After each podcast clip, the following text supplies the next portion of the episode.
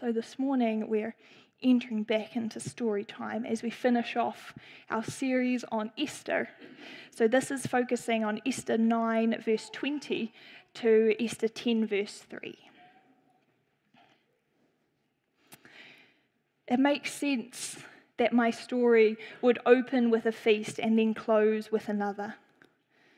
It certainly can be said that during my time, we loved a feast.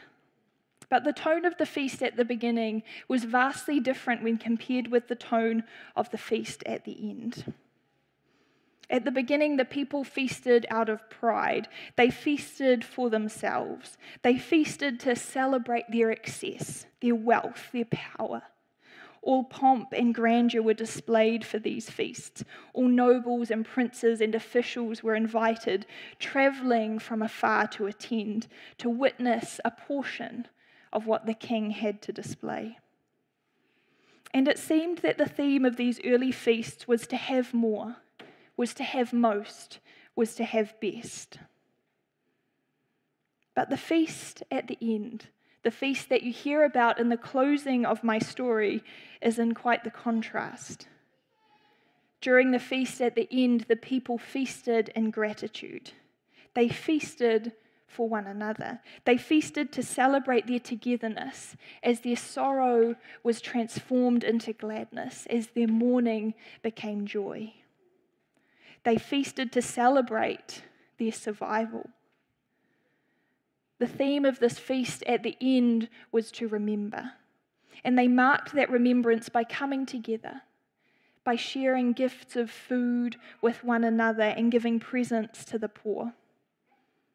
And unlike the one off, the excessive event that they had at the beginning, this feast at the end became an annual festival, a day each year for the people to remember. And while I guess I'm thankful for those feasts at the start, I'm thankful because I know that I wouldn't be where I am today if they hadn't happened. But I know that I'm thankful for the feast at the end because without it, my story could have ended in massacre. My story would have ended with violence and death and the slaughtering of over 75,000 individuals who opposed my people. And no one wants their story to end like that. So I am thankful for Mordecai's action that he wrote to the people, that he recorded the events that had been a part of our journey, and he sent out this letter proposing to the Jews that they take this one day a year as a day of remembrance. And the Jews, they happily accepted his proposal that on March 8th or 9th, depending on where they lived, they would rest, they would feast, they would give gifts, and they would remember because those days were a novelty to us, really. Those days shouldn't have existed for us, or we shouldn't have existed for those days. Neither me, nor Mordecai, nor any Jew throughout the provinces of King Xerxes' reign should have lived to see March 8th that year. Not one of them. Because the 7th of March was the day that had been determined our lives would come to an end, that our people would end. And it was all determined by one evil man. Haman, he was our enemy. He couldn't stand the Jews. He couldn't accept that we lived by the laws of God, that we worshipped our God, that we would not bow down to him. Haman wanted power, and our faith in God opposed that power. It posed a threat to his gaining of power. And so his most logical conclusion was just to get rid of us. And it seemed like he just couldn't wait for the day of killing. So much so that his very first question, when the thought crossed his mind, was when. And I guess we were fortunate in the end that when he cast the dice and decided the date would be the 7th of March, we were allowed almost a year more on this earth. Haman cast the lots in April and they spelt out the date of the 7th of March the next year. The lots that had been cast were called Purim.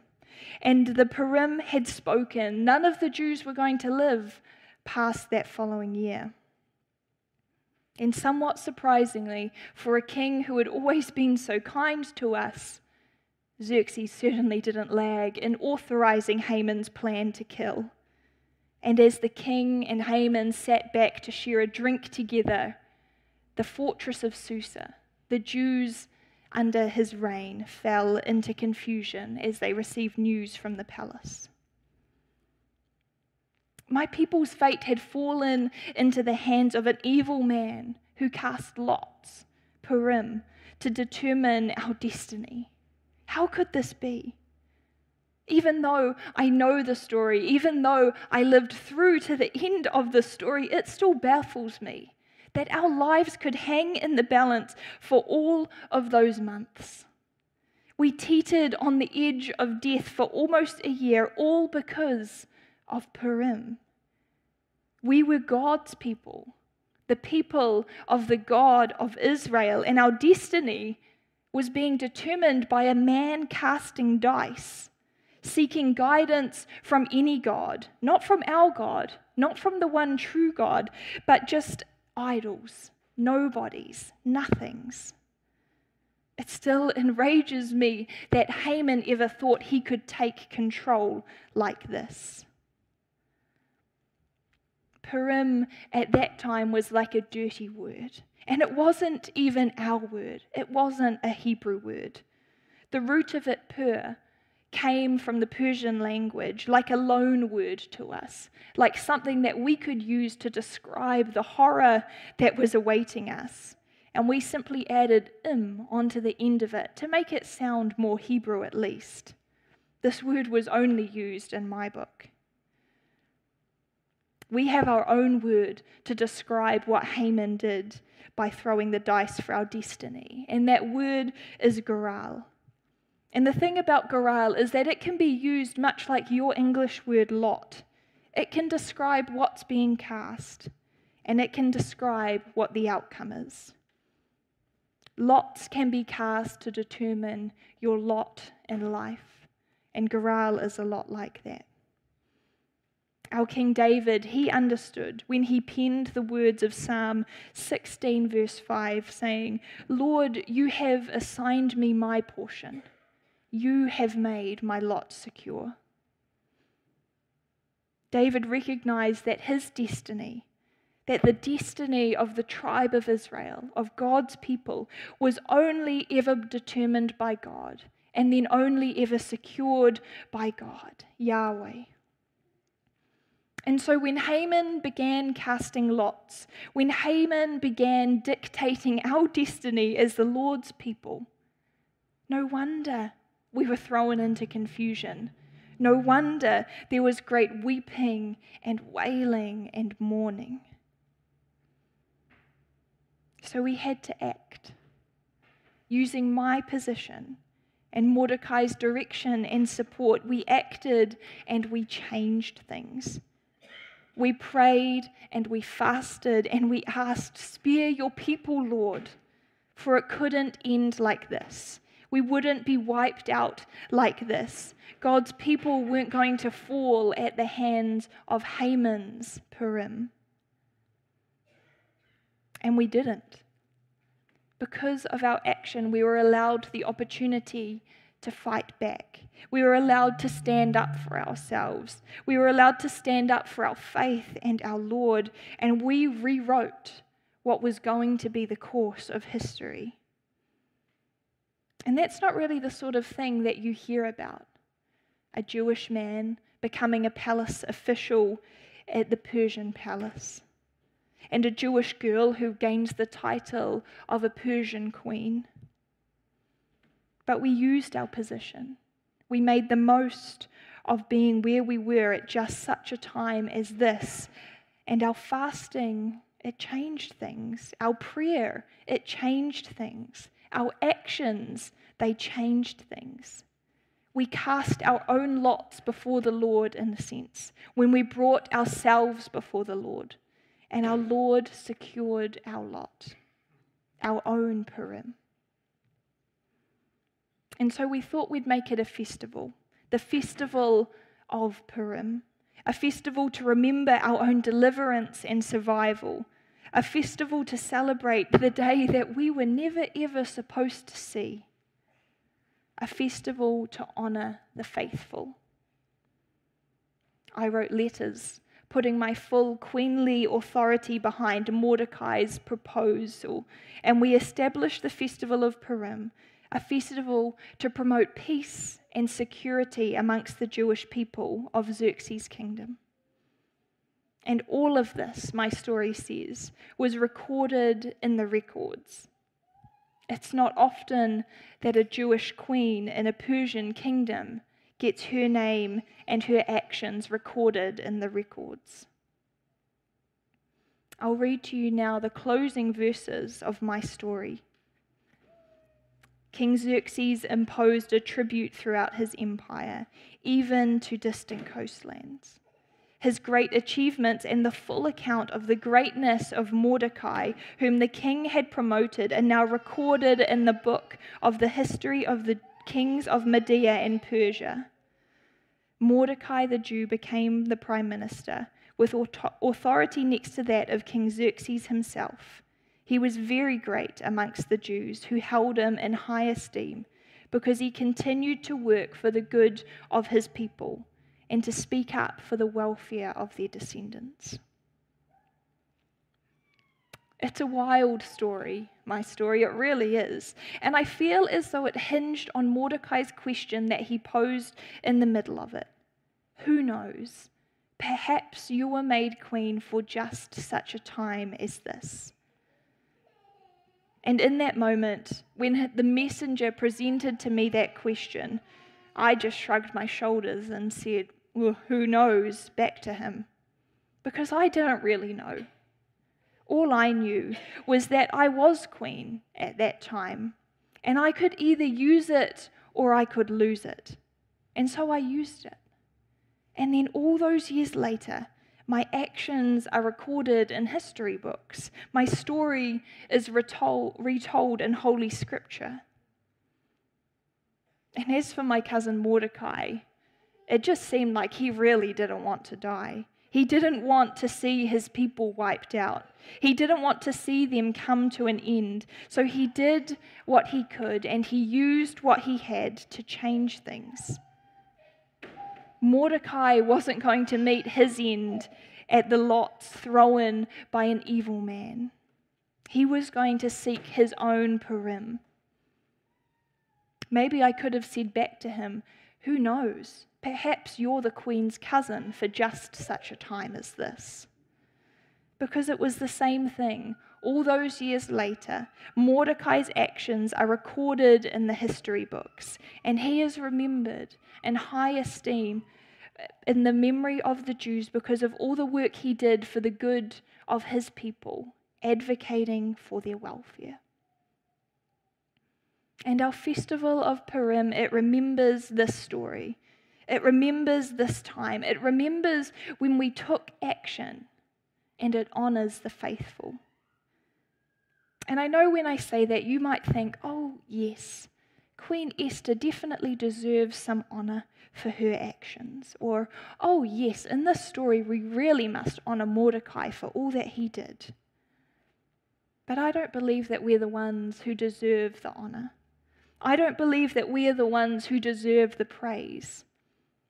Because we were just faithful to one, to the one who was then faithful to all. It was a series of events and decisions that led to me becoming queen.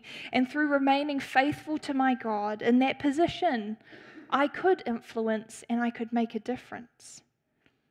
And it was another series of events and decisions that led to Mordecai gaining the king's trust.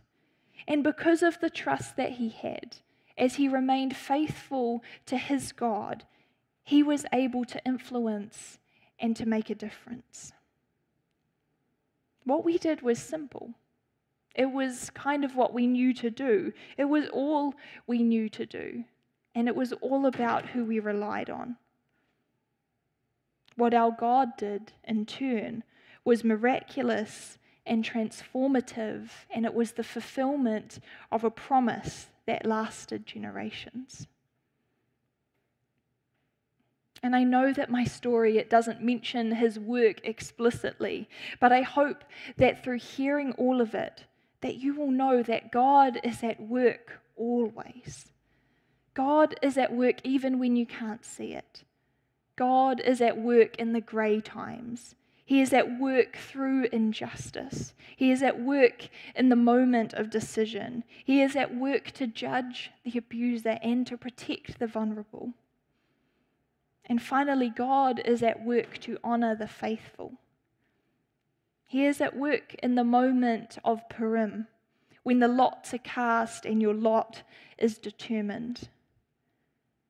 God is at work, and we can say, Lord, you have assigned me my cup and my portion. You have made my lot secure. But the honour is not ours to hold or to keep. The honour is ours to lift up, to pass on, to give back to our God, the one to whom we are faithful, the one who is faithful to all.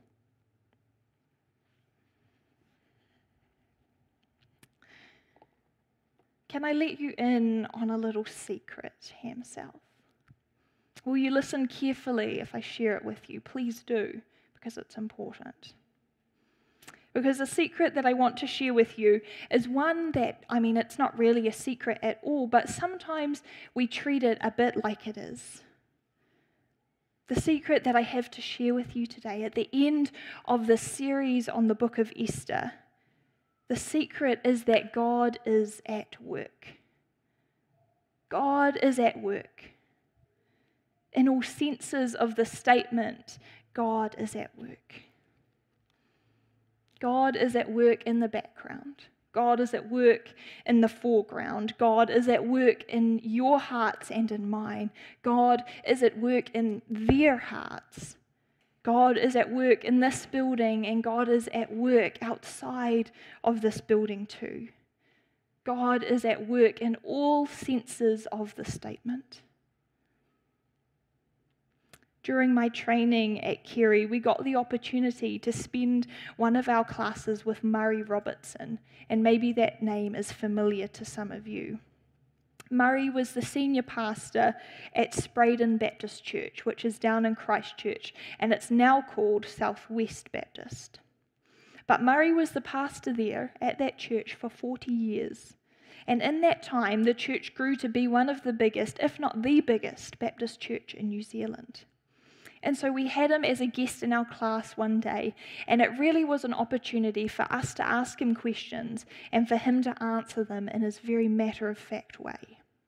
And I don't think I asked any questions myself, but I still remember very clearly his answer to a question by, asked by someone else in the class. And the question was along the lines of How did you grow the church so big and so quickly? And Murray didn't really have to think long about his answer before he replied, saying, Well, we just went where the Holy Spirit was working and we got involved. And here we were, I mean, pens poised over screeds of paper to receive what possibly could be our greatest lesson in all of our training. And it was like one sentence. I mean, it made it very easy for noting down, which was good. But what I remember so clearly, the simple statement that they went where the Holy Spirit was already working and they got involved. The incredible growth of Spreydon Baptist Church didn't come from some technical church growth system. It sprung forth from being in tune with where God was at work. And if the story of Esther speaks of God honouring the faithful, the story of Spreydon Baptist certainly does too. As the people of Spreydon Baptist were faithful to God, as they were faithful to seeking out where he was, where he was at work, what he was doing, God was faithful back to all of them, adding to their number and giving them the scope that allowed them to reach so many more people than they probably ever imagined. Just like Esther and Mordecai, Murray and the people of Spreydon Baptist were faithful to the one. And in turn, the one was faithful to all. At that time that we had Murray in this class with us, he hadn't long stepped down from his 40 years as senior pastor, and someone queried him on how he thought the church was doing now without him being there in leadership. And Murray, of course, was very diplomatic. I don't think he was likely to give us his full, unbridled thoughts about the matter. But he did say something along the lines of, Churches become great places for running programs for this, that, and the other thing. So, my prayer is that they don't let simply putting on programs distract them from just going where the Spirit of God is working. When Murray started, all of those years ago, his strategy was very simple and not really much of a strategy at all to go where the Spirit of God was already working and get involved. But back then, this approach, I mean, it was quite revolutionary. And I think even today, it still could be considered a little revolutionary to most churches. Because we do catch ourselves sometimes in this place of putting on programs to appeal to the people. We need a program for kids. We need a program for youth. We need a program for young adults. We need something to serve our young families. We also need something to serve our families with older children. Then we need something for the empty nesters, and we need something for our seniors. And none of these statements are untrue. None of these things are unnecessary. We do want to appropriately serve all ages of our church body. But sometimes we spread ourselves so thin, trying to cover each and every aspect, to reach into every nook and cranny around the place. We try to give attention to all of these things all at once, so much so that we run out of time, we run out of capacity, and we run out of the ability to notice, to even stop and notice where the Spirit of God is already at work because the Spirit of God is at work always. And in different times and in different seasons, we will find that He draws our attention to different areas. The story of Esther hinges on this question that Mordecai asks her Who knows? Perhaps you were made queen for just such a time as this. And we discover that throughout the story, one of the key places where the Spirit of God was at work was within the palace walls of the Persian kingdom. It was in the decision making center of the fortress of Susa. So it was wise and it was necessary in God's plan that He would have one of His own in that space to be a part of what was happening there. And I would like to suggest that for the story of Ham South, here in the south of Hamilton, we could also hinge our story on the same question posed to us as who knows? Perhaps we were made Ham South, this church, here for just such a time as this. I've really enjoyed having Caleb with us the past few months, or however months it's been, however many months it's been now. But so far, the goal of his placement has been to sit and observe, and then to discern where God might be leading him to invest um, in whatever area it might be of the church. And so he spent a lot of time just looking at kind of what makes up Ham South, what happens in our day to day life, what happens in your lives as the people of Ham South. And so I'm not going to spoil what Caleb might be planning on doing, that will be for him to share. But what I have particularly enjoyed about having him here is that some of the things he notices as a newcomer are things that just pass us by when we've been here for many, many years. Like one of the things that he's been talking about is the fact that we see visitors pass through our doors on a weekly basis, really. Sometimes, I mean, we're too busy chatting to those that we know that we don't even notice these things, but isn't that so exciting? Or the fact that this area of Hamilton is just about to boom with a whole new suburb going in that at this stage has no provision in it for new churches. Or the fact that our church is unique and that we're the only Baptist church in New Zealand to have a 25 year old female pastor. I mean, that's not, that's not something you see every day. It's really not. And maybe you have noticed some of these things. Maybe they don't take you all by surprise. But these are kind of unique things about where we're at as a church. And I wonder should we be asking God? Who knows? What have you placed us here for, God? Why are we here as Ham South in just such a time as this? Because, you know, I'm fairly confident that He is at work in some of these places. Because I know that He already sees each and every person that walks through these doors on a Sunday, whether they've been coming 30 years or whether this is their very first time. He knows their hearts, He knows their needs. And I'm sure that He already sees how they might become a part of this family and how we might become a part of theirs. And I bet He already has this whole thing scoped out with the development of this new subdivision. I bet He already sees how it's going to grow and change what this area is like right now. And I'm sure that He knows every individual, every family who's going to move into this community and make it their home. And He already knows those who are going to make this place their home as well. And I'm pretty sure he knows what he's doing, though sometimes I'm not so sure. When he has a 25 year old pastor in charge of this place. And I'm sure that he's working through what is currently, I mean, a unique situation. My hope is that it doesn't remain a unique situation and becomes more normal. But he knows what special uniqueness this sort of position it puts us in, and he knows what it will bring to the ministry of this place. God doesn't keep it a secret. God is at work always. So, why do we treat it sometimes like a bit of a secret? Why do we live like we're in 400 BC Persia, where God is not mentioned, even though we know that God is at work? Esther and Mordecai, they weren't holding their cards close to their chest as they responded to the unfolding situation in Persia. When she chose to act, Esther's first response was to gather the people, to have them fast, and to have them pray. It was the most simple yet effective response that she could really have.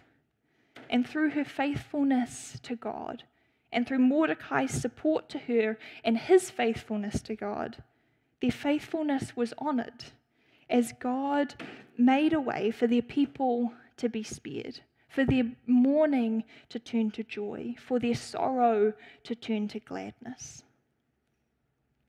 And Murray Robertson, he wasn't holding his cards close to his chest when he visited our class that day to share about his time in ministry. Because what he had to share, I mean, it wasn't really that special in the end, was it? It shouldn't have been surprising information to us at all. It was a ministry how to guide in its most simplest form. Well, we just went where the Spirit of God was already working and we got involved. And through his faithfulness to the one, through his faithfulness to the Spirit of God, Murray saw God honoring their faithfulness by adding to their number every week.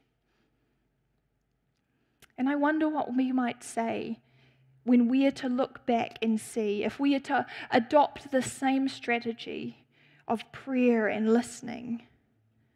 I wonder what we might see change. What would we see change with the regular visitors that come into this place? I wonder what would change of our church as our community grows and flourishes. And I wonder what will happen if we press into the uniqueness of this church with an out of the ordinary leadership person at the moment. These questions, I think, are worth asking. In fact, I think that they need to be asked. We need to feel out, we need to flesh out where the Spirit of God is working in this place. And we need to be careful not to spread our limited resources too thin and in turn miss out on seeing where God is already at work and seeing what He is already doing. So I think what we'll do now is just take five minutes or so together to ask these questions. Here at the end of our series on Esther, let's take five minutes to ask God, where are you at work in the here and now?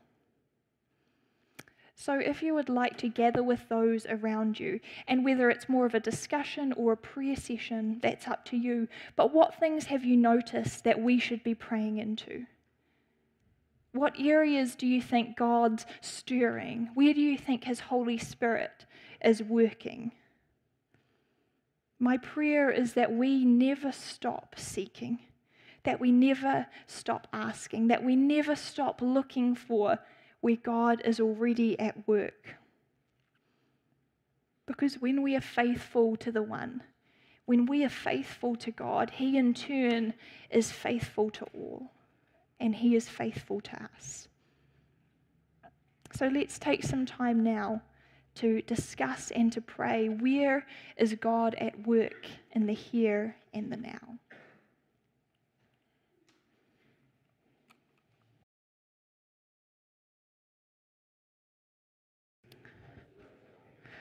All right.